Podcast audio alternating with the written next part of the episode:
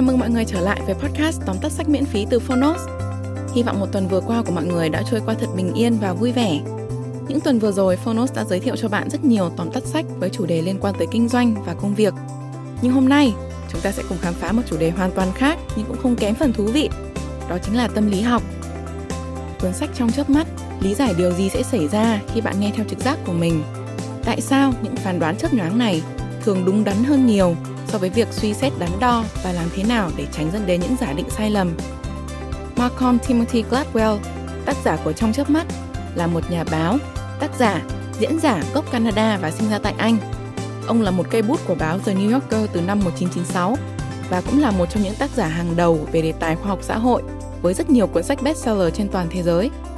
Gladwell thường tiếp cận và giải quyết vấn đề dựa vào những mối liên hệ đầy bất ngờ, ẩn sau những sự việc trong xã hội và các nghiên cứu khoa học nếu bạn là một người luôn thắc mắc vì sao những quyết định được đo đếm kỹ càng lại không đúng bằng những quyết định dựa trên cảm tính một cách chớp nhoáng, mặc dù đáng lẽ ra chiều ngược lại phải xuất hiện, thì đây sẽ là một cuốn sách dành cho bạn.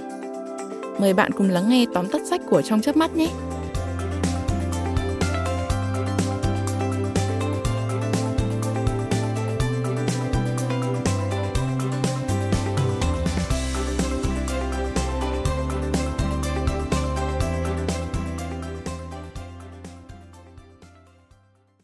Bạn đang nghe từ Phonos. Tóm tắt sách Trong chớp mắt, tầm quan trọng của việc nghĩ mà không nghĩ. Tác giả Malcolm Gladwell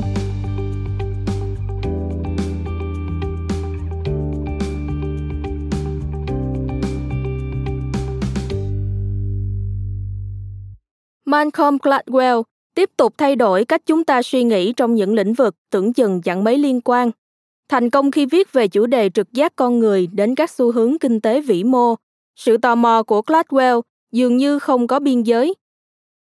Bạn nghĩ rằng chủ đề của cuốn sách này được quyết định trong chớp mắt hay đã được tác giả cân nhắc kỹ lưỡng? Từ bây giờ, những thông tin dưới đây sẽ giúp bạn hiểu được cơ chế hình thành của trực giác và khi nào thì nên tin tưởng trực giác hoặc tiếp tục phân tích chúng. Mời bạn cùng Phonos điểm qua ba nội dung chính trong quyển sách trong chớp mắt. Nội dung thứ nhất, tâm trí vô thức của bạn là bộ lọc thông tin nhanh nhất thế giới. Có một quy tắc cho rằng bạn chỉ nên đưa ra quyết định khi có ít nhất 40% thông tin liên quan, nhưng đừng bao giờ đợi cho đến khi bạn có hơn 70%.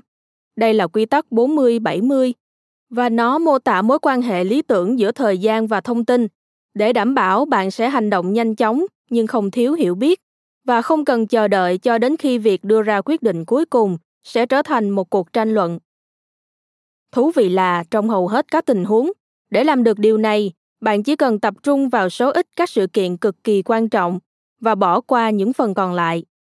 Ví dụ, khi quyết định về việc chuyển đến căn hộ a hay b, tất cả những gì bạn cần là thông tin vị trí, giá cả và một số hình ảnh của căn hộ một khi phân tích quá mức cần thiết như ổ điện nằm ở đâu sẽ tiện hơn, bạn sẽ không có được một lựa chọn tốt, vì những mẫu thông tin nhỏ nhặt ấy sẽ lấn át đi những thông tin thực sự quan trọng. May mắn là, tâm trí vô thức của bạn là một hệ thống lọc thông tin nhanh nhất và tốt nhất trên thế giới. Khi tiếp nhận thông tin mới lần đầu, nó sẽ sàng lọc tất cả, ngay lập tức loại bỏ những yếu tố ít quan trọng, đánh giá một vài yếu tố then chốt trong tích tắc và đưa ra giải pháp cho bạn tuy nhiên, vô thức của bạn đôi khi cũng sẽ mắc sai lầm. Nội dung thứ hai, sự căng thẳng có thể tạm thời khiến trực giác của bạn đi sai hướng. Trong một tình huống đầy căng thẳng, khả năng đọc nét mặt người khác của bạn sẽ suy giảm nhanh chóng. Khi sếp bạn hoàn toàn mất kiểm soát, với khuôn mặt đỏ bừng vì giận dữ, dùng hết sức bình sinh hét vào mặt bạn, có thể bạn sẽ đấm vào mặt ông ta, chỉ vì trực giác đã kích hoạt nỗi sợ và mách bảo rằng bạn sắp bị tấn công. Tương tự như vậy, một sĩ quan cảnh sát có thể sẽ bắn một người đàn ông không có vũ khí chỉ vì anh ta cầm một chiếc ví da màu đen. Tình trạng không có khả năng đọc các tín hiệu phi ngôn ngữ này rất phổ biến ở những người tự kỷ. Họ không thể phán đoán một cách bản năng về ý định và trạng thái cảm xúc của một người dựa trên những cử chỉ, nét mặt và hành vi. Đó là lý do tại sao họ phải dựa vào những thông tin được truyền đạt một tình huống căng thẳng có thể khiến bạn tạm thời mắc chứng tự kỷ. Bạn sẽ gặp phải hiện tượng tầm nhìn đường hầm khi mắt chỉ tập trung vào hình ảnh trung tâm, trong khi các hình ảnh ngoại biên mờ dần hoặc biến mất hẳn. Hiện tượng này có thể khiến trực giác của bạn nhầm lẫn, vì vậy cần hết sức chú ý về nó.